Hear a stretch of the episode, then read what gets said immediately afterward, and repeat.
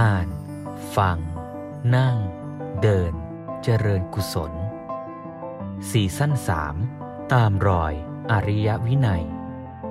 ร่วมกันศึกษาธรรมะ น้อมนำสู่การปฏิบัติในทุกขณะของชีวิต เพื่อพัฒนาภายในแห่งตนและสังคมส่วนรวม สิ้นเดือนพฤษภาคมนี้นะกิจกรรมในซีรีส์ ตามรอยอริยวินัย ก็ถือว่าจบตอนในเรื่องเกี่ยวกับการปกครองแนวพุทธ นิติศาสตร์แนวพุทธ รัฐศาสตร์แนวพุทธ วันนี้ก็จะได้ฟังธรรมะปิดท้าย ในเรื่องการสร้างสรรค์ประชาธิปไตย แล้วก็ในเดือนหน้า มิถุนายนแล้วก็เดือนกรกฎาคม ก็จะเปิดหัวข้อใหม่ในเรื่องเศรษฐศาสตร์แนวพุทธ ซึ่งเศรษฐศาสตร์แนวพุทธนี่ ก็อย่าได้ไปเข้าใจว่าโอ้จะเป็นเรื่องไกลตัวเป็นเรื่องยาก จริง ๆ ก็ก็ไม่ได้ง่าย แต่ว่าอยู่ใกล้ตัว ก็คือเรื่องของการจัดสรรจัดการทรัพยากรในชีวิตเรานี่แหละ ไม่ว่าจะเป็นการใช้เงิน หรือแม้แต่เรื่องการที่เราจะใช้ทรัพยากรต่างๆ เช่นว่าเราจะกินอาหาร เราจะซื้อข้าวของเครื่องใช้อะไรต่างๆ เนี่ย เหล่านี้ก็เป็นเรื่องของ การใช้ทรัพยากร และถ้าเรามองภาพรวมก็จะเห็นว่าการใช้ทรัพยากรของเราก็เกี่ยวข้องกับสังคมและโลกด้วย ก็พูดง่าย ๆ ว่า อะไรที่เราใช้คนอื่นก็ไม่ได้ใช้นะหรือถ้าคนอื่นเขาใช้เยอะ ก็ไม่เหลือให้เราใช้นะเพราะฉะนั้นการที่เราจะพิจารณาใช้ไม่ใช้ใช้มากใช้น้อย ก็ต้องใช้ด้วยปัญญา เพราะฉะนั้น ไม่ว่าเราจะจัดตั้งวางระบบในเรื่องของการศึกษาที่เราคุยกันมาตั้งแต่เดือนมกราคมพาในเรื่องของการปกครองการอยู่ร่วมกัน การออกกฎหมาย การที่เราจะปกครองตัวเราสังคม ตั้งกฎกติกาต่างๆ ก็ต้องใช้ปัญญา แล้วก็เรื่องการใช้ทรัพยากร การแบ่งปันเพื่อกูล ทรัพยากรแก่กันและกัน ก็ต้องใช้ปัญญาพิจารณานะฮะซึ่งก็จะมีรายละเอียดแง่มุมที่จะชวนให้ได้เรียนรู้ ร่วมกันต่อไป เรื่องราวในปีนี้ในกิจกรรมปีนี้ในโครงการตามรอยอริยวินัยเนี่ยก็จะว่าด้วยเรื่องของการที่เราเข้าใจชีวิต เข้าใจโลกแล้วเอาความเข้าใจนั้นมาจัดตั้งวางระบบ ระบบการศึกษา ระบบการปกครอง ระบบกฎกติกาบ้านเมือง ระบบการจัดสรรทรัพยากร ให้เป็นระบบที่จะเกื้อกูล ให้มนุษย์แต่ละคนก็สามารถจะ ดำเนินชีวิตไปได้ดี ดีจนถึงขั้นที่ว่าจะพัฒนาตัวเอง ไปสู่ความเป็นอริยบุคคล จัดการศึกษาก็ไม่ใช่เพียงแค่ว่าให้มีความรู้ไปประกอบอาชีพเลี้ยงตัวเองได้ แต่ให้มีการศึกษาเพื่อจะพัฒนาตัวเองไปให้เต็มศักยภาพของความเป็นมนุษย์ ปกครองก็ไม่ใช่ปกครองเพียงแค่ให้มนุษย์อยู่ร่วมกันโดย ไม่ทะเลาะเบาแว้งแต่ว่าให้อยู่ร่วมกันอย่างสันติเพื่อให้ความสงบนั้นเป็นบาดฐาน เกื้อกูลให้คนแต่ละคนในสังคมสามารถใช้ศักยภาพของตนเอง พัฒนาตัวเองพัฒนาสังคมได้เต็มที่ด้วย เดี๋ยวพอไปพูดเศรษฐศาสตร์ก็จะสรุปคล้ายกันอีกว่า ไม่ใช่เพียงแค่จัดสรรทรัพยากร ให้แต่ละคนมีมาตรฐานชีวิตสูง มีการกินอยู่สะดวกสบาย แต่จะต้องจัดสรรทรัพยากรยังไง ให้ผู้คนที่อยู่ร่วมกันมีคุณภาพชีวิตร่วมกัน ที่ดีที่สุด เท่าที่สังคมเท่าที่โลก จะเป็นไปได้ ไม่ใช่เพียงเพื่อแค่มนุษย์ แต่เพื่อทุกสรรพสิ่งสรรพชีวิต ที่อยู่ร่วมกัน ไม่ใช่เฉพาะในการปัจจุบัน แต่ในอนาคตด้วยเรียกว่ามองการพัฒนาอย่างยั่งยืนรอบด้านอย่างเป็นองค์รวม เรื่องนี้ก็จะชวนคุยชวนดูกันต่อไป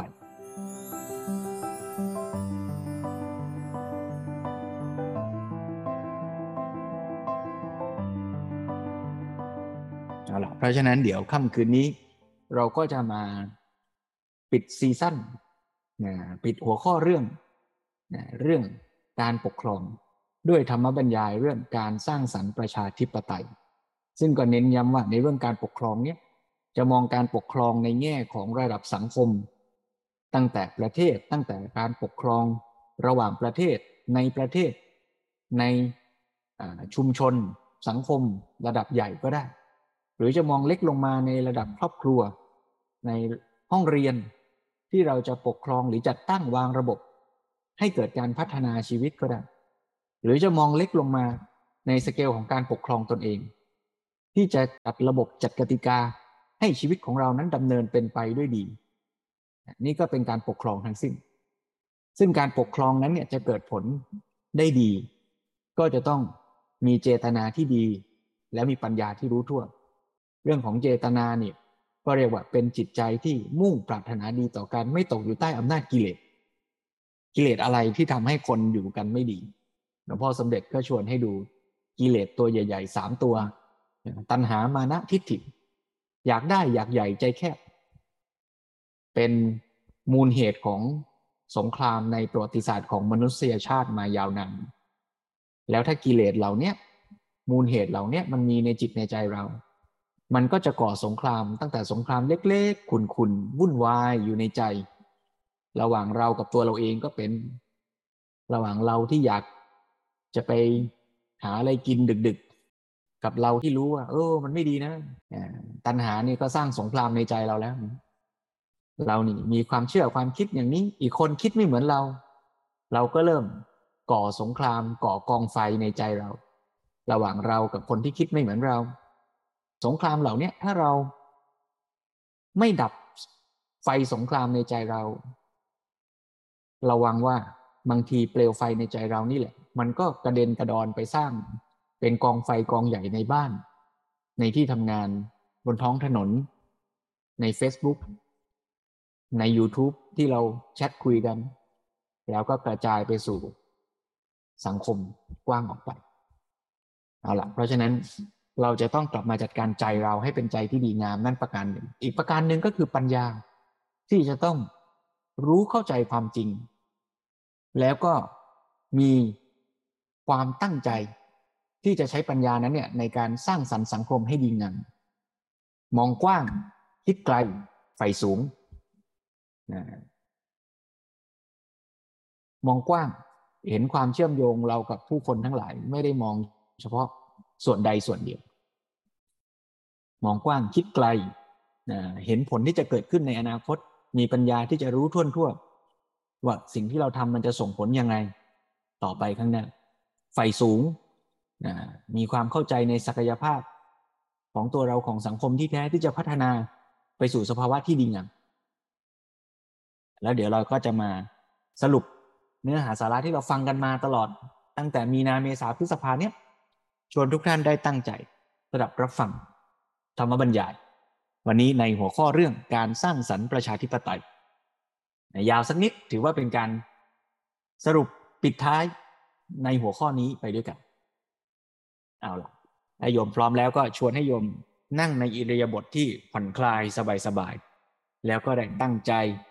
สดับรับฟังธรรมบรรยายร่วมกัน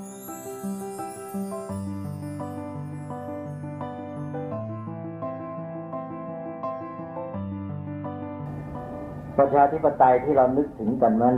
ก็โดยมากจะนึกถึงในเรื่องของรูปแบบ รูปแบบที่เป็นรูปธรรมหรือเป็นระบบ อันนี้เราก็นึกถึงกันว่า จะต้องมีรัฐสภาจะต้องมีคณะรัฐมนตรีมีศาลอะไรต่างๆ ที่เขาเรียกว่าอำนาจนิติบัญญัติบริหารตุลาการต้องมีจำนวนผู้แทนเท่านั้นเท่านี้ อะไรต่างๆที่เป็นเรื่องรูปธรรมหรือรูปแบบเนี่ย คิดกันมาก แต่สิ่งหนึ่งที่สำคัญมากที่ไม่ควรจะมองข้าม ก็คือสิ่งที่เรียกว่าเป็นสารธรรม สารธรรมของประชาธิปไตย ซึ่งเป็นตัวนามธรรม สิ่งนี้เป็นตัวเนื้อเป็นตัวแก่นถ้าหากว่าไม่มีเนื้อหาไม่มีแก่นสารอยู่แล้ว รูปแบบนั้นก็จะไม่มีความหมาย เพราะฉะนั้นผู้ที่ต้องการประชาธิปไตยนั้นก็จะต้องคิดพิจารณาให้ลึกซึ้งลงไปถึงเรื่องของเนื้อหาสาระของประชาธิปไตยด้วย ไม่ใช่เราจะนึกถึงแต่รูปแบบ ถ้าวนเวียนกันอยู่ในรูปแบบแล้วประชาธิปไตยก็คงจะเจริญก้าวหน้าไปได้ดีไม่ได้จริงอยู่รูปแบบนั้นจะมีความสำคัญสิ่งทั้งหลายต้องอาศัยรูปแบบเป็นเครื่องห่อหุ้ม เนื้อมะม่วงก็ต้องมีเปลือกมะม่วง ถ้าไม่มีเปลือกมะม่วง เนื้อมะม่วงก็อยู่ให้เรารับประทานไม่ได้ หรือว่าน้ำถ้าไม่มีแก้วช่วย เราก็รับประทานได้ยากจะมือวักมันก็ได้นิดหน่อย หรือจะเอาปากไปดื่มเลยเลยก็ยิ่งยุ่งยากลำบากมากนะก็ต้องอาศัยแก้วอาศัยขวดบรรจุน้ำน้ำมันจะได้อยู่ในสภาพที่บริบูรณ์แล้วก็ได้ใช้ได้เต็มตามวัตถุประสงค์ ราะฉะนั้นเปลือกหรือเครื่องห่อหุ้มนี่ก็มีความสำคัญ แต่ในเวลาเดียวกันถ้ามีแต่เปลือกไม่มีเนื้อ ก็ไม่มีประโยชน์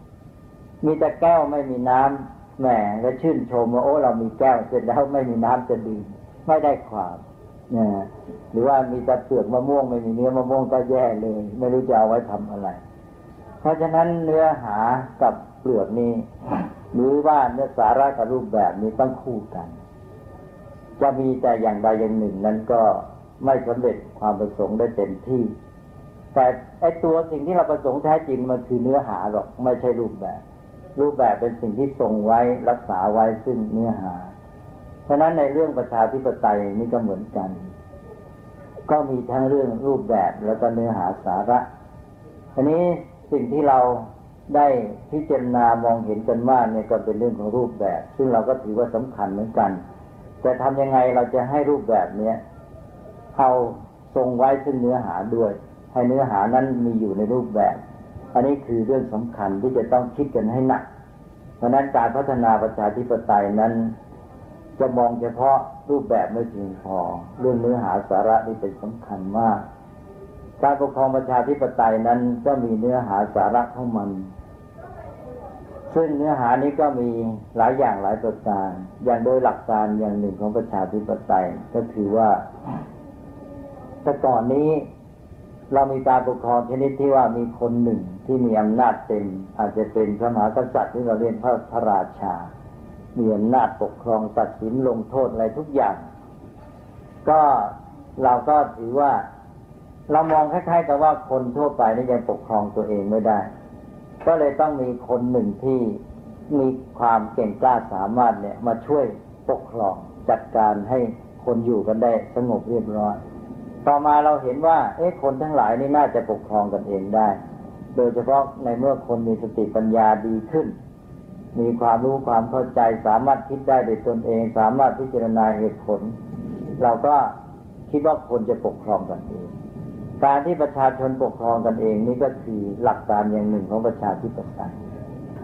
นี้คนที่จะปกครองกันเองนี่ ข้อสำคัญอย่างหนึ่งก็คือ แต่ละคนเนี่ยควรจะเป็นคนที่ปกครองตัวเองได้ ถ้าปกครองตัวเองไม่ได้ก็มาปกครองกันเองไม่ได้เพราะนั้นการปกครองแบบประชาธิปไตยนี่ก็คือการปกครองของประชาชนที่แต่ละคนนี่ปกครองตัวเองได้ ถ้าอะไรแต่ละคนปกครองตัวเองได้ได้ผลดีแล้ว เราก็มาช่วยกันปกครอง ร่วมกันก็เป็นการปกครองของประชาชนที่ประชาชนปกครองกันเอง อันนี้เป็นสิ่งที่สำคัญคือเราจะต้องพัฒนาคนให้สามารถปกครองตนเองได้ ถ้าเขาไม่สามารถปกครองตนเองได้แล้วเนี่ยการที่จะมาร่วมกันปกครองประเทศชาติรวมกันอยู่นี่ก็เป็นไปได้ยาก จะยกตัวอย่างอันหนึ่งที่ว่าจะเป็นหลักของการปกครองตนเอง ในการปกครองเป็นประชาธิปไตยเนี่ย เรามีสิ่งหนึ่งที่เรียกว่าเสรีภาพ เสรีภาพมันก็มีความหมายของมัน เสรีภาพนั้นคืออะไร คนจำนวนมากจะมองว่าเสรีภาพคือการทำได้ตามใจตนเอง หรือว่าเสรีภาพคือการทำได้ตามชอบใจเนี่ย อันนี้คนจำนวนมากเข้าใจว่าอย่างนี้ แต่ว่าขอให้โยมญาติวิพิจารณาว่าเป็นความเข้าใจที่ถูกต้องหรือเปล่า ในเมืองไทยนี้คิดว่าคนไม่น้อยเลยเข้าใจอย่างนี้ เสรีภาพคือการทำได้ตามชอบใจเนี่ยนี่ถ้าหากว่าคิดแค่นี้แล้วจะปกครองตนเองได้ไหมเนี่ยถ้าคนที่คิดว่าเสรีภาพคือการทำได้ตามชอบใจนี้ คิดว่าปกครองตัวเองไม่ได้เนี่ยเพราะอะไรอะไรก็จะเอาอย่างใจของตัวเอง ราะนั้นก็จะมีคำจำกัดความหรือให้ความหมายอย่างหนึ่งของเสรีภาพ แต่มันไม่ใช่ความหมายที่แท้จริงเป็นการพูดว่าเสรีภาพต้องมีขอบเขตคนที่พูดอย่างนี้บางทีก็ยังเข้าใจเสรีภาพในความหมายว่าเป็นการทำได้ตามชอบใจเหมือนกัน แต่ว่าตามทำได้ตามชอบใจแต่อยู่ในขอบเขต ก็คิดแค่นั้นนะซึ่งแค่นี้ก็ยังไม่ใช่ความหมายของเสรีภาพ เสรีภาพนั้นคืออะไร พิจารณาได้หลายชั้น เราเรามาดูเนื้อหาสาระในทางธรรมะธรรมะของพระพุทธเจ้าเนี่ยเป็นธรรมะของคนที่มีเสรี บุคคลที่บรรลุธรรมในพุทธศาสนาสูงสุด แล้วท่านเรียกว่าเป็นคนเสรีที่แท้จริงนะถ้ายังไม่บรรลุธรรมแล้วยังไม่เสรี แต่จะมีเสรีได้เป็นขั้นๆเอาละอย่างที่บอกเมื่อกี้เสรีที่ต่ำที่สุดคือเสรีภาพของคนที่เข้าใจว่าทำได้ตามชอบใจ ต่อมาสูงขึ้นอีกหน่อยก็คือคนที่บอกว่าทำได้ตามชอบใจ แต่ต้องมีขอบเขตนะแสดงว่ามีกรอบขึ้นมาหน่อยนี้ต่อมาความหมายที่สูงขึ้นเป็นสาระในทางธรรมะมากขึ้น ก็คือความหมายนี้ จะเป็นความหมายแบบมีดุลยภาพหรือความสมดุลเกิดขึ้น อันหนึ่งก็คือจะต้องมองว่าตัวเองนี่ มีเสรีภาพโดยสัมพันธ์กับเสรีภาพของผู้อื่นซึ่งมันก็ใกล้กับเสรีภาพในกรอบหรือในขอบเขตเสรีภาพที่สัมพันธ์ เสรีภาพของตนเองสัมพันธ์กับเสรีภาพของผู้อื่น ก็คือการที่ว่าไม่ล่วงละเมิดสิทธิของผู้อื่น หรือยอมรับสิทธิของผู้อื่น แต่อันนี้ก็เป็นการมองแบบง่ายๆแต่อย่างหนึ่งที่สำคัญก็คือ ความมีเสรีภาพนั้นคือความพร้อมที่จะยอมให้โอกาสแก่ผู้อื่นด้วย อันนี้คือสำคัญ คนที่จะปกครองตนเองได้จะต้องมีอันนี้ เมื่อเราจะมีเสรีภาพนั้นเราต้องพร้อมที่จะให้โอกาสกับคนอื่นด้วย มิฉะนั้นแล้วเสรีภาพมันจะมีความหมายเป็นของฉันแต่ผู้เดียวถ้าคนอื่นก็จะมีเสรีภาพไม่ได้ดังนั้นสิ่งที่คู่กันเขาเรียกว่าดุลยภาพ เป็นสิ่งที่คานกันอยู่ก็คือว่าเสรีภาพมีการยอมให้โอกาส ให้โอกาสแก่ผู้อื่นด้วยอันนี้ก็ ได้ดุลยภาพขึ้นมา แต่ก็ยังความหมายยังไม่เต็มอยู่นั่นแหละนาว่ากันเป็นขั้นๆลึกลงไปอีกเสรีภาพก็มีความหมายที่แยกเป็นสองด้านเสรีภาพที่แยกเป็นสองด้านคือเสรีภาพนั้นมีวัตถุประสงค์เพื่อจะเอาอย่างหนึ่งกับเพื่อจะให้อย่างหนึ่ง ทั้งการได้และการให้เป็นความหมายของเสรีภาพ โดยมากคนจะมองในแง่ได้ แต่ว่าเสรีภาพในการให้ไม่มองนะไม่มองว่าคนเรามีเสรีภาพในการให้ด้วยนะนะ เรามองเสรีภาพในการจะเอาจะได้ เสรีภาพที่มองเป็นสองด้านที่ว่าเสรีภาพในการได้กับการให้นี่เป็นอย่างไร ในการให้ถ้าในการได้ซะก่อนเพราะคนเราต้องมองชอบที่ได้ไอ้ถึงเรื่องให้นี่เอาไว้ทีหลังนี่ไอ้ที่ได้นี่เป็นยังไง ก็คือว่า เรามีโอกาส การที่มีเสรีภาพก็คือการที่เรามีโอกาสที่จะเข้าถึงผลประโยชน์ที่ตนจะพึงได้ จากระบบการปกครองแบบนี้เนี่ยการปกครองการอยู่ร่วมกันของมนุษย์นี้ มีประโยชน์อะไรที่เราจะพึงได้เราอยู่ในสังคมนี้เราก็ควรจะเข้าถึงประโยชน์นั้นด้วย โดยสม่ำเสมอแกับผู้อื่นเนี่ยไม่ใช่ว่าถูกกดไว้ถูกบิดถูกปิดกั้น คนอื่นเขา หรือบางคนหรือคนสองคนเท่านั้นในสังคมนี้เข้าถึงประโยชน์นั้นได้ แต่คนอื่นเข้าถึงไม่ได้ อย่างนี้คนพวกนี้ก็เรียกว่าเราก็ไม่มีเสรีภาพ การที่มีเสรีภาพก็คือแต่ละคนนี้มีโอกาสที่จะเข้าถึงประโยชน์ที่เกิดขึ้นในสังคมนั้นร่วมกันนะเอาละเรามีโอกาสนี้เรียกว่าโอกาสที่จะเสวยผลก็เป็นเรื่องของการได้ ทีนี้โอกาสที่จะให้ก็ต้องมีเสรีด้วย โอกาสที่จะให้นี่ก็เป็นสิ่งสำคัญ เป็นเนื้อหาสาระของประชาธิปไตย เป็นส่วนของเหตุไอเสรีภาพในการได้นี่เป็นส่วนผล ก่อนที่เราจะได้ผลเราต้องทำเหตุก่อน ถ้าไม่มีเสรีภาพในการให้ เสรีภาพในการได้ก็จะเป็นไปได้ยาก เพราะเสรีภาพในการได้นี่เป็นระดับผล ก่อนจะได้ผลต้องทำเหตุ ก็ต้องมีเสรีภาพในการให้ ซึ่งเป็นด้านเหตุซะก่อน สรีภาพในด้านเหตุที่เป็นการให้ที่เป็นอย่างไร ก็คือการปกครองแบบประชาธิปไตยเนี่ย เป็นการปกครองที่พยายามจะเข้ามาเอาศักยภาพของมนุษย์แต่ละคนเนี่ยออกไปใช้เป็นส่วนร่วมที่เป็นประโยชน์แก่สังคม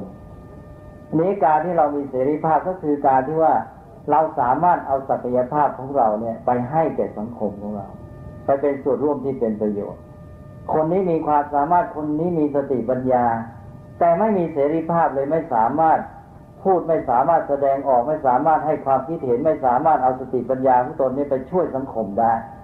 ไอ้นี่การปกครองที่ไม่มีประชาธิปไตยไม่มีเสรีภาพจะมีลักษณะปิดกั้นสติปัญญามนุษย์ทำให้ความสามารถที่คนแต่ละคนมีอยู่เนี่ย ไม่เป็นประโยชน์แก่สังคมเท่าที่ควร พอมีเสรีภาพเข้าให้ความสามารถสติปัญญาที่แต่ละคนมีเนี่ยมันมีโอกาสที่จะออกไป ร่วมกับสังคมออกไปเป็นประโยชน์แก่สังคมเพราะนั้นการปกครองประชาธิปไตยสำคัญอยู่ตรงนี้มาก เป็นส่วนเหตุเลยถ้าไม่ได้อันนี้แล้ว เราจะไปชื่นชมกับเรื่องผลที่ได้เนี่ย เป็นไปได้ยากมันไม่มั่นคงยั่งยืนนั้นต้องมองที่เสรีภาพในส่วนเหตุนี้ให้หนักแล้วทำยังไงจะให้ศักยภาพที่มีอยู่ของคนแต่ละคนเนี่ย ออกไปเป็นประโยชน์แก่สังคม อันนี้คือลักษณะของการให้ เสรีภาพส่วนนี้แหละที่คนมักจะมองข้ามการปกครองประชาธิปไตยเนื้อหาสาระสำคัญมีอันนี้มากเสรีภาพส่วนเนี้ยคือสังคมที่ดีพัฒนาดีแล้วในประชาธิปไตยเนี่ยเขาจะพยายามมาเอาไอ้ศักยภาพของคนแต่ละคนเนี่ย ออกไปใช้ประโยชน์ให้แก่สังคมได้เต็มที่เนี่ยเรามีเท่าไรเราก็ทำประโยชน์ให้แก่สังคมได้เท่านั้น ถ้าได้อย่างนี้เมื่อไหร่แล้วก็สังคมประชาธิปไตยจะพัฒนาจะก้าวหน้า นี่แหละเป็นสิ่งที่มีความสำคัญอย่างยิ่ง เพราะนั้นเรามองเสรีภาพกันเนี่ย มักจะมองแค่ความหมายหนึ่งก็คือเรื่องรูปแบบการแสดงออกการทำได้ตามชอบใจ แล้วก็สองมองจะในแง่ของการที่จะเอาผลเท่านั้นเอง ไม่ได้นึกถึงการที่จะทำเหตุขึ้นมา อันนี้ก็เป็นความหมายอีกระดับหนึ่ง ทีนี้ต่อไปอีกระดับหนึ่ง ยังมีเสรีภาพอีกระดับหนึ่ง เสรีภาพอีกระดับหนึ่งก็คือการที่คนเราเนี่ยจะมีเสรีภาพแท้จริงในภายนอกได้ เราจะต้องมีเสรีภาพภายในด้วย คือจิตใจจะต้องเสรี เสรีก็คือเป็นอิสระจากการครอบงำของอำนาจที่จะมาชักจูงเราให้ผิดไปจากธรรมะอำนาจอะไรที่เข้ามาครอบงำจิตใจให้หันเหเขวออกไปจากธรรมะก็คือกิเลส ความโลภความโกรธความหลง หรือตัณหามานะทิฏฐิไอ้พวกนี้เข้ามาครอบงำจิตใจแล้วทำให้เราไม่อยู่ในธรรมะ เราเผลอออกจากธรรมะเพราะเราเผลอออกจากธรรมะจิตใจเผลอไปแล้วแสดงออกมาภายนอกมันก็เผลอหมดทำการเพื่อประโยชน์ส่วนตัวด้วยความโลภนะทำการด้วยความเกลียดชังคุณเครียดแค้นเขาจะทำลายเขาก็เป็นโทสะ ทำการด้วยความรุ่มหลงโมเมาเป็นโมหะทีนี้เสร็จแล้วพอเสรีภาพนี่ ถูกไอ้เจ้ากิเลสเหล่านี้ครอบงำมันก็กลายเป็นการทำตามชอบใจอย่างที่ว่าเมื่อกี้ทำเพื่อผลประโยชน์ตัวทำด้วยความเครียดแค้นจะทำลายเขาทำด้วยความรุ่มหลงแล้วเสรีภาพก็จะเสียทันทีก็จะเกิดผลร้าย เพราะที่แจงเพราะที่แท้จริงนั้นในใจของเขาไม่มีเสรีภาพเนี่ย ใจของเขาเป็นธาตุเป็นธาตุของกิเลสก่อนที่คนจะแสดงออกมาพูดบอกว่าฉันจะทำตามเสรีภาพของฉันเนี่ย เขาไม่รู้ตัวว่าที่จริงในใจของเขาเนี่ยเป็นธาตุแล้วใช่ไหมเพราะนั้นข้อสำคัญที่สุดเนี่ยในใจจะต้องมีเสรีภาพ ก็คือเสรีภาพจากกิเลสไม่ตกอยู่ในอำนาจของโลภะโทสะโมหะจะใช้ปัญญาต้องใช้ด้วยความเที่ยงธรรมด้วยความสุจริตใจจริง ๆ ซึ่งความสุจริตใจในการใช้ปัญญานั้นจะเกิดขึ้นไม่ได้ ถ้าใจถูกครอบงำด้วยกิเลสถ้าคนมีโลภะมีโทสะโมหะ ใช้ปัญญาคิดการมันก็คิดเพื่อเอาประโยชน์ให้กับตนบางคิดเพื่อทำลายเขาบ้างคิดด้วยความรุ่มหลงโมเมาบ้าง แล้วผลดีมันจะเกิดขึ้นแก่สังคมได้อย่างไร มันเป็นไปไม่ได้ เพราะฉะนั้นจะต้องมีเสรีภาพภายในด้วย เสรีภาพระดับนี้ไม่ค่อยมีคนคิดถึงนะ มีแต่บอกว่าฉันคิดว่าอย่างนี้ต้องทำให้ได้นี่เป็นเสรีภาพ แต่ไม่ได้ถามตัวเองว่าใจของตัวมีเสรีภาพหรือยังนะอันนี้เป็นสิ่งที่สำคัญที่สุด เพราะฉะนั้นก่อนที่จะมีเสรีภาพภายนอกได้อย่างแท้จริงนั้น จะต้องมีเสรีภาพทางจิตใจซะก่อน อันนี้เป็นขั้นสุดท้าย เพราะฉะนั้นในทางธรรมจึงถือว่าคนที่จะเป็นเสรีอย่างแท้จริงก็คือคนที่บรรลุธรรมนะพระอรหันต์นี่ไม่ได้ทำอะไรเพื่อตนเองเลย ไม่ได้ทำอะไรเพื่อผลประโยชน์แก่ตนไม่ได้ทำอะไรด้วยความเครียดแค้นชิงชังใครไม่ได้ทำอะไรด้วยความลุ่มหลงโมเมา เพราะฉะนั้นการแสดงออกของท่านในภายนอกจึงเป็นเสรีภาพที่แท้จริงเสรีทั้งในเสรีทั้งนอก อันนี้แหละเป็นความหมายของเสรีภาพซึ่งมีหลายชั้น เพราะฉะนั้นเราจะมามองความหมายเสรีภาพแค่ทำได้ตามชอบใจนี้เรียกว่าเป็นขั้นที่จะเรียกว่ายังไง มันมีความหมายมีสติปัญญาน้อยที่สุดคล้ายๆอย่างนั้นคือไม่ได้เรื่องเลยว่าอย่างนั้นเลยเพราะนั้นจะต้องมองกันให้หลาย ๆ ชั้นจนกระทั่งถึงเสรีภาพของจิตใจ อย่างที่ว่าพ้นจากอำนาจครอบงำของกิเลสแล้วเราก็จะได้เสรีภาพที่แท้จริงนี้เสรีภาพในตอนนี้ มันก็จะเกี่ยวไปถึงว่า พอเราพ้นจากอำนาจครอบงำของกิเลสแล้วเนี่ยนะ ไม่มีโลภะโทสะโมหะเข้ามาครอบงำแล้วเนี่ย ปัญญาเราจะบริสุทธิ์ผ่องใสดังนั้นคนที่อยู่ในสังคมประชาธิปไตยที่จะปกครองตนเองได้ปกครองกันเองได้เนี่ย จะต้องใช้ปัญญากันให้มากจะต้องใช้การคิดพิจารณาเหตุผล สิ่งที่จะทำนั้นจะต้องเกิดจากปัญญาการรู้เข้าใจจะรู้เข้าใจข้อมูลของเรื่องราวอย่างชัดเจน รู้เข้าใจ เหตุเข้าใจผลในเรื่องนั้น ๆ รู้เข้าใจเหตุปัจจัยว่าเรื่องนี้เกิดขึ้นมายังไงมีเหตุปัจจัย มายังไงศึกษาให้ได้ต้นตออย่างถูกต้อง ก็จะต้องมีการใช้ปัญญาอย่างจริงจัง การใช้ปัญญาอย่างจริงจังเนี่ยจึงเป็นสาระสำคัญของประชาธิปไตยก็คือว่าพอเราพ้นจากอำนาจครอบงำของกิเลสเนี่ย เราก็สามารถใช้ปัญญาได้บริสุทธิ์และเต็มที่ด้วย แล้วเราก็เอาปัญญาเอาปัญญานี่แหละมาใช้ในการที่จะปกครองกันเอง ในการที่จะจัดสรรอะไรสิ่งต่างๆให้เป็นไปเรียบร้อย นั้นคนที่จะปกครองตนเองได้มันก็หมุนกลับมาสู่ปัญญานี่เองคนที่ปกครองตนเองได้ก็คือคนที่ต้องมีปัญญา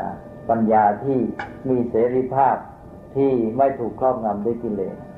ถ้าเพียงความหมายแค่นี้แล้วก็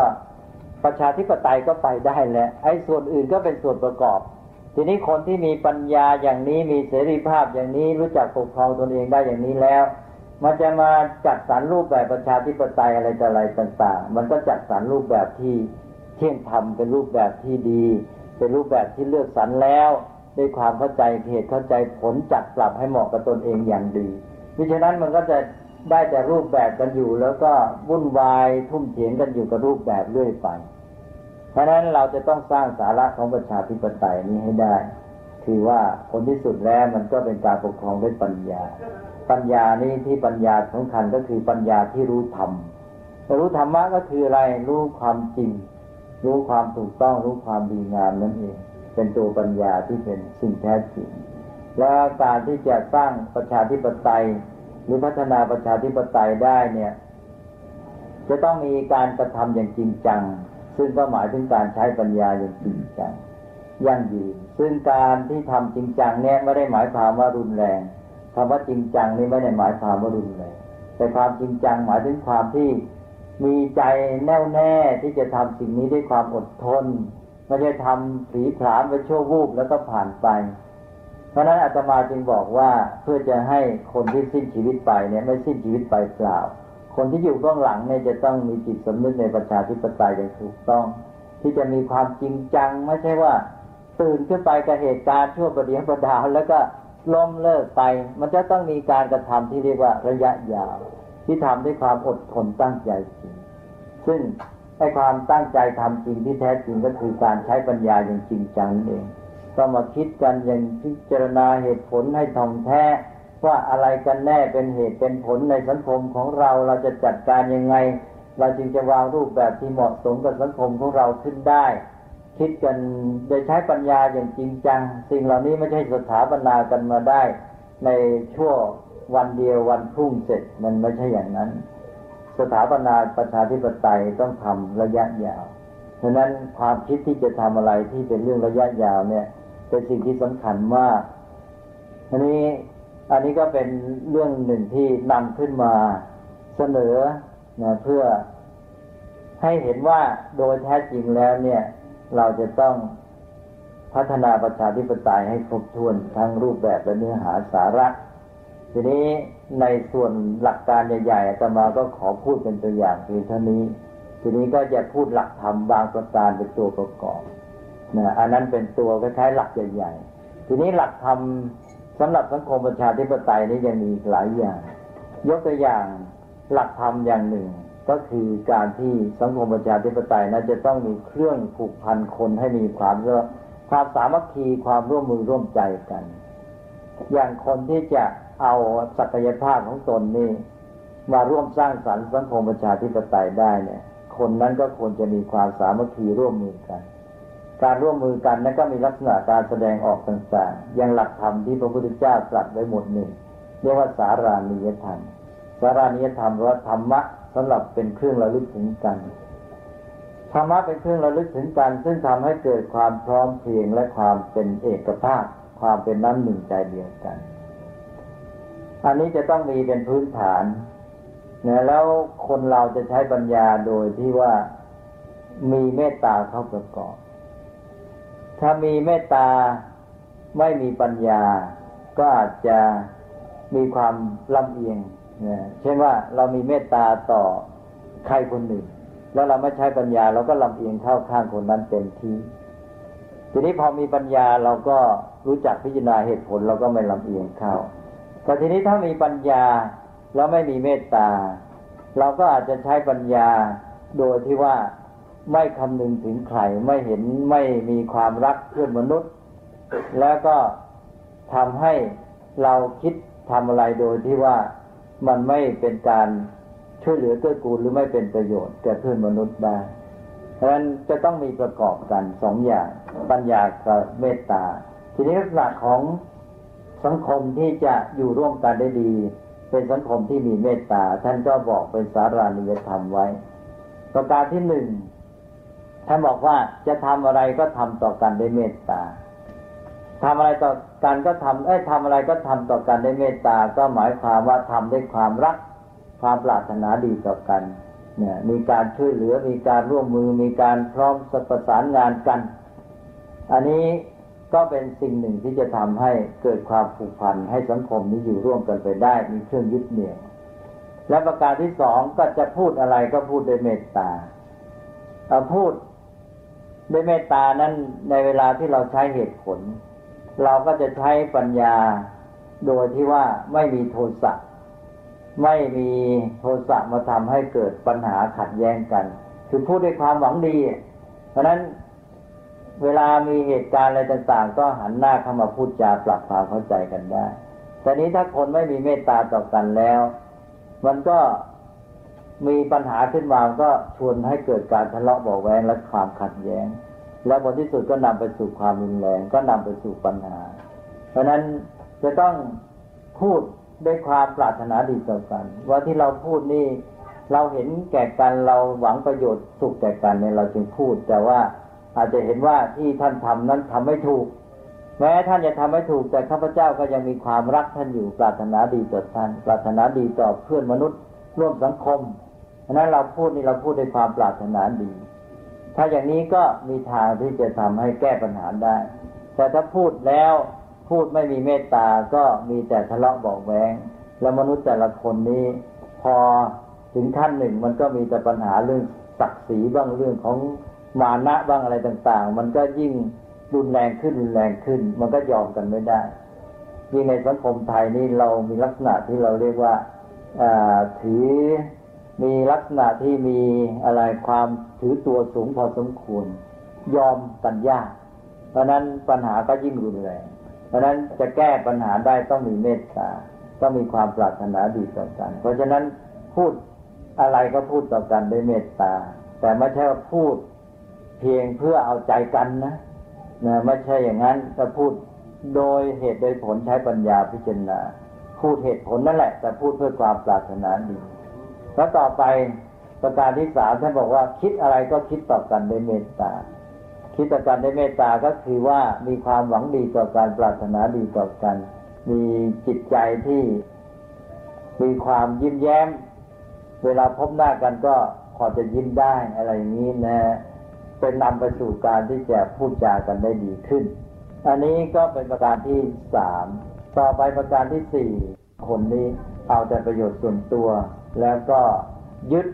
มั่นยึดติดในผลประโยชน์นั้น แล้วก็ไม่สามารถเฉลี่ยเจือจานกันได้ทำให้สังคมมีความเหลื่อมล้ำต่ำสูงกันมาก เมื่อมีความเหลื่อมล้ำต่ำสูงกันในเรื่องรายได้ ในเรื่องทรัพย์สมบัติทรัพย์สินสิ่งที่ครอบครอง มันก็เป็นทางที่ทำให้เกิดความแตกแยก เพราะนั้นสังคมจะต้องมีความอบอ้อมอารีเผื่อแผ่แบ่งปันซึ่งกันและกัน โดยเฉพาะในสังคมของพระนี่ท่านจะถือเป็นหลักสำคัญ ท่านเรียกว่าสาธารณโภคี เพราะว่ามีกินมีใช้ร่วมกันนะมีอะไรต่ออะไรเอามาก็เอามาแบ่งกันกินใช้ อย่างนี้เป็นสิ่งที่สำคัญถ้าหากว่าสังคมเราจะถือหลักพระพุทธศาสนาข้อนี้เราจะช่วยได้มากคือเราจะไม่หวงแหนไว้เฉพาะผู้เดียว มีพุทธบาษิตบทหนึ่งจะบอกเนกาสีและพระเตสุขัง กินคนเดียวไม่ได้ความสุขว่างั้น บางคนก็ว่าอาจจะบอกว่ามีความสุขแต่มันไม่สุขจริงอะเนี่ยมันมีความรู้สึกคับแคบอยู่ในตัว ทีนี้ถ้าเราได้แบ่งกันแล้วก็รู้สึกว่ามันมีความสุขจากการที่ได้เห็นคนอื่นมีความสุขด้วย คือในพุทธศาสนาที่ท่านบอกว่าคนเราเนี่ยมีจิตใจพัฒนาขึ้นตามลำดับ คนที่ยังไม่พัฒนาเลยเนี่ย จะมีความสุขจากการได้อย่างเดียว ต้องได้ต้องเอาใช่ไหม ถ้าฉันได้ฉันเอาฉันกินฉันใช้คนเดียว ฉันก็มีความสุข ถ้าให้คนอื่นเสียไปแล้วมันไม่มีความสุขเลย มันเบียดเบียนจิตใจไม่สบายเลย เสียดายและอย่างน้อยก็มีความเสียดายไม่มีความสุข แต่ทีนี้ถ้าคนเราพัฒนาตัวเองขึ้นไปเนี่ย ท่านบอกว่าเราจะรู้จักความสุขเพิ่มขึ้น จะมีความสุขอีกแบบหนึ่งเกิดขึ้น ซึ่งเป็นความสุขที่ประณีตคือความสุขจากการให้ คนที่มีคุณธรรมในจิตใจเท่านั้นจึงจะมีความสุขแบบนี้เกิดขึ้น ยกตัวอย่างง่าย ๆ คือพ่อแม่ พ่อแม่นี่ให้แก่ลูกได้ และให้แล้วมีความสุขใช่หรือเปล่าเอ๊ะ ธรรมดาคนเราต้องได้จึงจะมีความสุข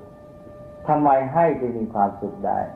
ทำไมพ่อแม่ให้แก่ลูกแล้วตัวเองมีความสุขทั้งที่ของนี้ฉันก็อยากจะกินนะ ฉันก็ชอบ แต่ลูกขอให้กับลูกแล้ว ยินดีให้เลย ให้ไปแล้วเห็นลูกกินเราก็มีความสุขด้วยทำไมจึงเป็นอย่างนั้น ตอบได้ว่าเพราะในใจของแม่มีเมตตาในใจของแม่มีเมตตามีความรัก พอในใจมีเมตตามีความรักแล้วนี่ แม้ให้แก่เขาเราก็ได้ความสุขทีนี้พ่อแม่มีเมตตาแก่ลูกให้แก่ลูกก็มีความสุข ถ้าเพื่อนมีเมตตารักเพื่อนล่ะ ให้แก่เพื่อนก็มีความสุขนี้ถ้าเราแผ่เมตตาขยายกว้างออกไป รักเพื่อนมนุษย์ รักเพื่อนรวมโลก รักเพื่อนมนุษย์ เราให้แก่ใครเราก็มีความสุขได้ทั้งนั้น คือการที่ว่าเราเห็นเขามีความสุขเราก็มีความสุข ให้ความสุขก็ได้ความสุข เมื่อจิตใจพัฒนาแล้ว คือมีเมตตาเพราะนั้นในพุทธภาษิตในคำสวดของพระในท่านจะเตือนญาติโยมอยู่เสมอ แต่เราแปลไม่ออก เวลาพระสวดอนุโมทนาเนี่ยมีบทหนึ่งบอกว่า สุขัสธาตาเมธาวีสุขังโสอธิคัสติบอกคนมีปัญญา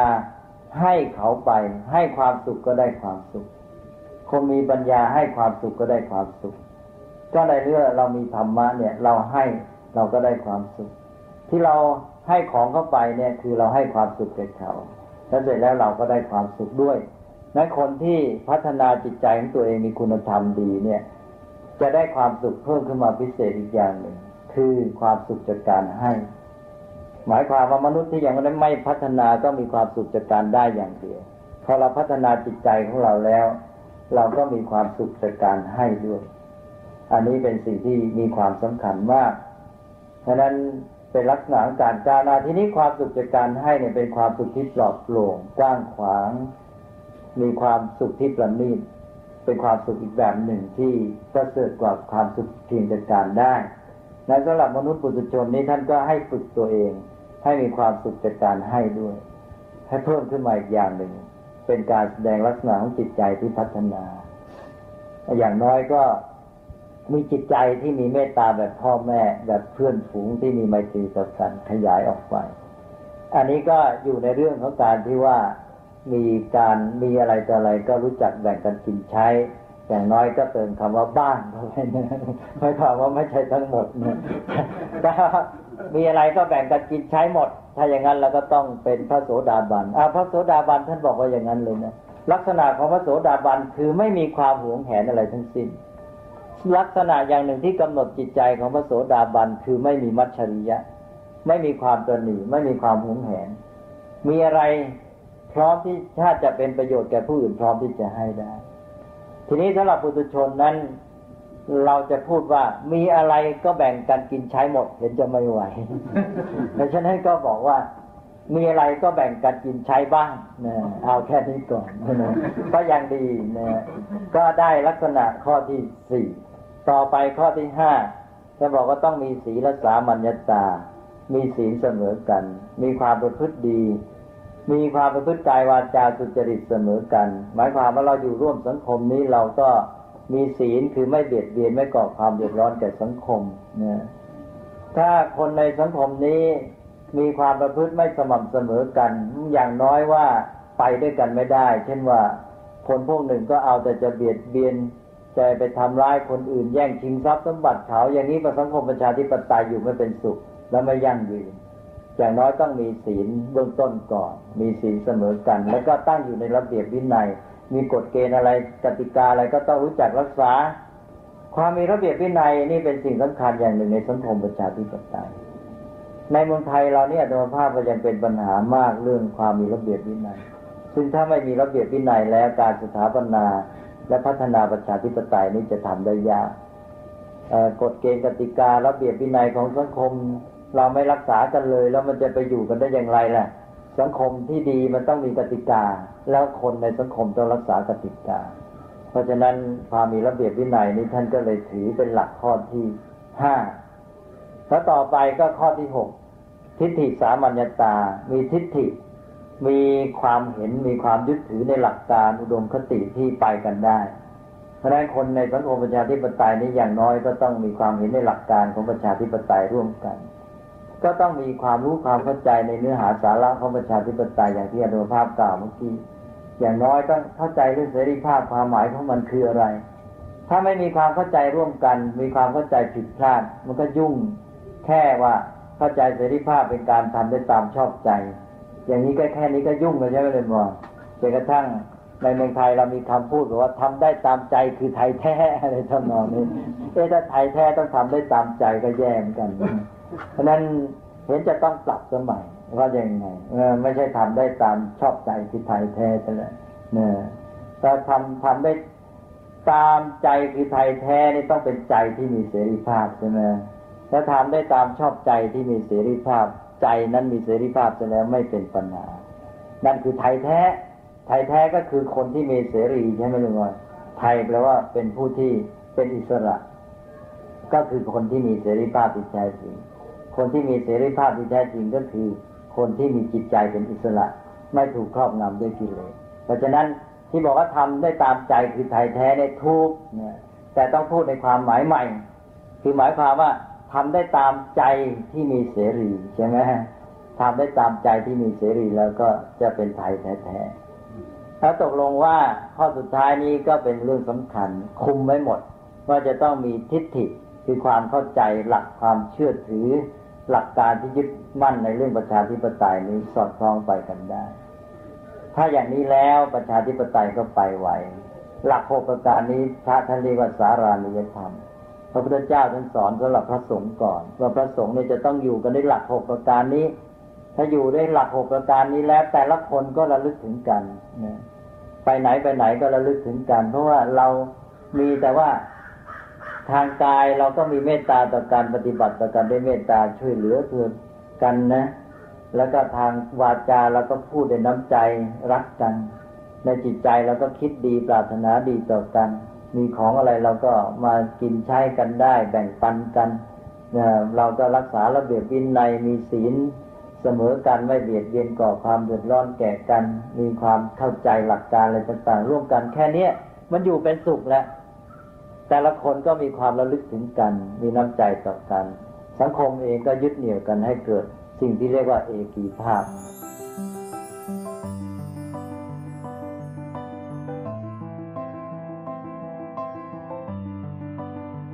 ที่จบไปนั้นเป็นช่วงหนึ่งของธรรมบรรยาย เรื่องการสร้างสรรค์ประชาธิปไตย ใครมีเวลาก็ชวนได้ไปฟังต่ออีกนิดนึงก็จะจบละนะก็ สรุปใจความว่าการปกครองเริ่มต้นตั้งแต่ปกครองตัวเอง ไปสู่การปกครองร่วมกันนะถ้าเราปกครองในระบอบประชาธิปไตยก็แปลว่าเราทุกคนเนี่ยมีส่วนร่วมในการที่จะปกครองตนเอง และปกครองกันเอง แต่จะปกครองกันเองและปกครองตัวเองได้ ก็ต้องเข้าใจเนื้อหาสาระของการปกครองนั้นด้วย คือเรื่องรูปแบบ การจะกำหนดตัวการจะมีกติกาในการเลือกสรรหาบุคคลต่างๆ ก็ต้องดำเนินไป แต่สาระที่อยู่ภายใต้ของคำว่าประชาธิปไตยหลวงพ่อสมเด็จก็เน้นย้ำคำสามคำคือคำว่าเสรีภาพ เสมอภาพและพราดรภาพ เสรีภาพไม่ใช่ว่าทำอะไรก็ได้ตามใจ แต่เสรีภาพคือการที่ใจมีอิสระจากกิเลสแล้วก็มีเสรีภาพที่จะทำให้ทุกคนนั้นได้ ใช้ศักยภาพในการให้ ให้ความสามารถของตนเอง แก่สังคมคำว่าเสมอภาคก็ไม่ได้แปลว่าใครมีเท่าไหร่ฉันต้องมีด้วย แต่เสมอในความหมายของการสมาน ที่จะแบ่งปันเกื้อกูลกัน เห็นเราทุกคนเท่ากัน เท่ากันไม่ได้แปลว่าทุกคนจะต้องกินข้าวเท่ากันใส่เสื้อขนาดเท่ากัน แต่ให้ความสำคัญทุกคนเสมอกัน แล้วอะไรเหมาะสมแก่ใครอย่างไรก็จัดสรรด้วยความที่เรารักทุกคน เห็นความสำคัญของทุกคนให้เกียรติทุกคนเท่ากันโดยไม่แบ่งแยก เป็นพวกเราพวกเธอเป็นเชื้อชาติ เพศ ความคิดลัทธิที่แตกต่างหรือเหมือนกัน ส่วนคำว่าพาราดรภาพก็คือความเป็นพี่เป็นน้องเป็นหนึ่งเดียวกัน ก็ต่อเนื่องมาว่าเมื่อเราเห็นทุกคนเท่าเทียมกันไม่แบ่งแยก ทุกคนทั้งหมดก็เป็นหนึ่งเดียวกัน ไม่ได้แบ่งเป็นพวก ไม่ได้แบ่งเป็นฝ่าย แต่มีความสามัคคีเอกีภาพเป็นหนึ่งเดียวกัน มีฉันทะร่วมกันที่จะทำสังคมให้ดีงาม ไม่ใช่เพื่อแข่งขันเอาให้พวกเราชนะพวกอื่น ให้พวกเราได้ดี พวกอื่นเสียประโยชน์ แต่เห็นทั้งหมดเป็นส่วนร่วม เมื่อสังคมดี เราก็ดีด้วยกัน เพื่อจะให้หลักการเหล่านี้เกิดมีขึ้น ก็มีธรรมะสำคัญที่จะเป็นพื้นฐาน ที่จะสร้างให้สภาวะ สังคมดีงามเช่นว่านั้น หลวงพ่อสมเด็จก็ยกตัวอย่างหลักธรรมสำคัญเรื่องสารานิยธรรม ถ้าใครฟังธรรมะหลวงพ่อสมเด็จบ่อยๆ ก็จะคุ้นแหละว่า เวลาหลวงพ่อสมเด็จสอนพระเนี่ยเรื่องการอยู่ร่วมกัน เรื่องการอยู่ในสังคมเนี่ยหลักธรรมสำคัญก็คือเรื่องพรหมวิหาร สังฆาวัตถุ สารานิยธรรม มาเป็นชุดนะพรหมวิหารก็คือคอนเซปต์ในใจ ที่เรามีฉันทะอยากให้ดี อยากให้คนตรงหน้า คนที่อยู่ร่วมกัน คนในโลกในสังคมนี้ ทุกชีวิตดีนะถ้าเขาอยู่กลางๆก็อยากให้เขาดีเรียกเมตตาเขาเป็นทุกข์ก็อยากให้เขาพ้นทุกข์เรียกกรุณาเขาเป็นสุขประสบความสำเร็จก็อยากให้ดียิ่งขึ้นไป ชื่นชมให้กำลังใจก็มูทิตา แต่ทั้งหมดนั้นต้องอยู่บนฐานของทำหลักการความถูกต้อง ถ้าเมื่อไหร่ที่ผิดหลักผิดธรรม เมตตาเกินไป กรุณาเกินไป มุทิตาเกินไปไม่ได้ ต้องอุเบกขาวางเฉยให้เป็น แล้วพรหมวิหารทั้งสี่ก็แสดงออกเป็นการกระทำผ่านสังขาวัตถุ คือทานปิยวาจาอัตจริยาสมานัตตาแล้วหลักธรรมสำคัญอีกชุดหนึ่งที่หลวงพ่อสมเด็จ พูดตอนจบเมื่อสักครู่ก็คือสารานิยธรรม จะคิดจะพูดจะทำอะไรต่อกันก็ทำด้วยเมตตา ให้ความรักปรารถนาดี ต่อเขาไม่ใช่ทำเพื่อประโยชน์ส่วนตัวของเรา แล้วก็มีอะไรก็แบ่งปันกันเกื้อกูลช่วยเหลือในเรื่องวัตถุ มีศีลเสมอกัน ทุกคนเสมอกันบนกติกา บนหลักการข้อปฏิบัติอย่างเดียวกัน ไม่เบียดเบียนกัน แล้วก็มีทิฏฐิอย่างน้อยก็มีหลักการ มีเป้าหมายในทางที่ดีงามถูกต้องตรงกัน เอาละเพราะฉะนั้นก็คิดว่าเป็นเนื้อหาสาระโดยสรุปในเรื่องของการปกครองแนวพุทธ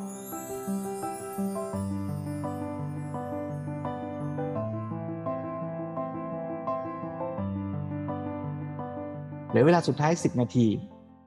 ก็เป็นตัวอย่างเชิญชวนให้ทุกท่านได้ฝึกพัฒนาตน เพราะการปกครองที่ทุกคนจะปกครองตนเองและปกครองกันเองได้ดี ต้องเริ่มจากการที่เราพัฒนาตัวเราเอง ให้เราปกครองตัวเรา ให้เรามีเสรีภาพ มีอิสรภาพที่แท้จริง คือเสรีภาพที่เป็นอิสระจากกิเลสทั้งปวง ก็ด้วยการฝึกที่จะละกิเลสในใจ สังเกตรู้เท่าทันเมื่อมีกิเลสเกิดขึ้น ก็รู้ตัวว่าเรากำลังมีกิเลส รู้ตัวว่าเราโกรธ รู้ตัวว่าเรากำลังอิจฉา รู้ตัวว่าเรากำลังอยากจะกินตามอำนาจของตัณหา เมื่อรู้ตัวก็จะใช้ปัญญาพิจารณา รู้เหตุรู้ผล ว่าควรทำไม่ควรทำอย่างไร การฝึกอย่างนี้เริ่มต้นจากการมีสติ ที่จะรู้ทันสิ่งที่ปรากฏเกิดขึ้น ในชีวิตของเรา แล้วก็ฝึกที่จะมีท่าทีต่อผู้คนรอบข้าง จะคิดอะไรต่อกันก็คิดด้วยเมตตา จะพูดอะไรต่อกันก็พูดด้วยเมตตา จะทำอะไรต่อกันก็ทำด้วยเมตตา ชวนทุกท่านลองใช้เวลาสิบนาทีจากนี้ ฝึกการมีสติ และมีเมตตาต่อกัน ตามรูปแบบการฝึกที่แต่ละท่านเคยฝึกเคยปฏิบัติ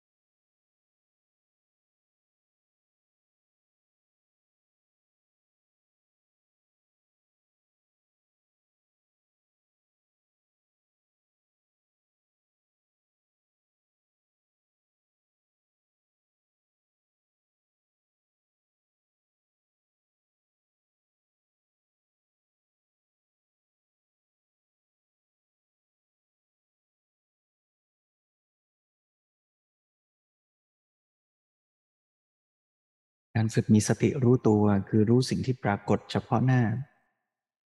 ไม่ตกไปในอดีต ไม่เพ้อคิดไปในอนาคต เมื่ออะไรเกิดขึ้นปรากฏก็รับรู้ตามที่เป็น ไม่ว่าสิ่งนั้นมันจะนำมาซึ่งความสุขความทุกข์ก็รับรู้ ถ้าใจเริ่มหงุดหงิดขุนเคืองกับสิ่งที่ปรากฏตรงหน้า ก็กลับมามีสติ ฝึกที่จะยิ้ม ยินดี เป็นมิตรกับสิ่งที่ปรากฏ โดยไม่รู้สึกหงุดหงิดว่ามันไม่เย็นอย่างใจเรา มันไม่สบายอย่างใจเรา เราก็จะเป็นมิตร ไม่ว่ากับคนที่รักเรา กับคนที่ไม่รักเรา ปรารถนาดี ยินดี ยอมรับ กับทุกสิ่งที่จะเกิดขึ้น ด้วยใจที่ผ่องใสด้วยรอยยิ้มที่เบิกบาน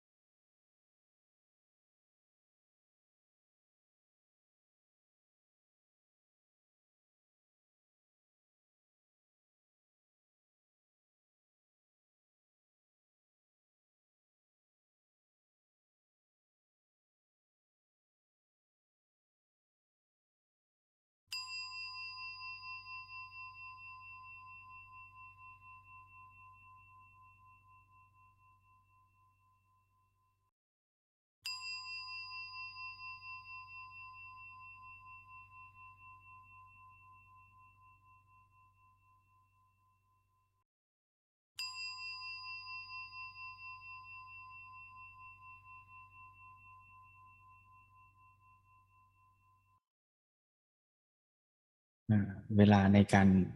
ฝึกมีน้อย แต่ว่าเอาเข้าจริง เราก็ฝึกต่อได้ใครยังไม่ง่วง คืนนี้ก่อนนอนก็ชวนฝึกต่อ แล้วพรุ่งนี้เช้าตื่นขึ้นไปทำงาน เจอผู้คนที่ทำงาน ก็ยังเป็นแบบฝึกหัดต่อไปได้อีกนะโยมนะ เราเจอเพื่อนร่วมงานก็ฝึกคิดต่อกัน พูดต่อกันทำอะไรอะไรก็ทำด้วยเมตตาปรารถนาดี คอยควบคุมปกครองตนเอง ให้คิดดีทำดี ก็จะเป็นแบบฝึกหัดไปตลอด อ่าน ฟัง นั่ง เดิน เจริญกุศล สี่สั้นสาม ตามรอย อริยวินัย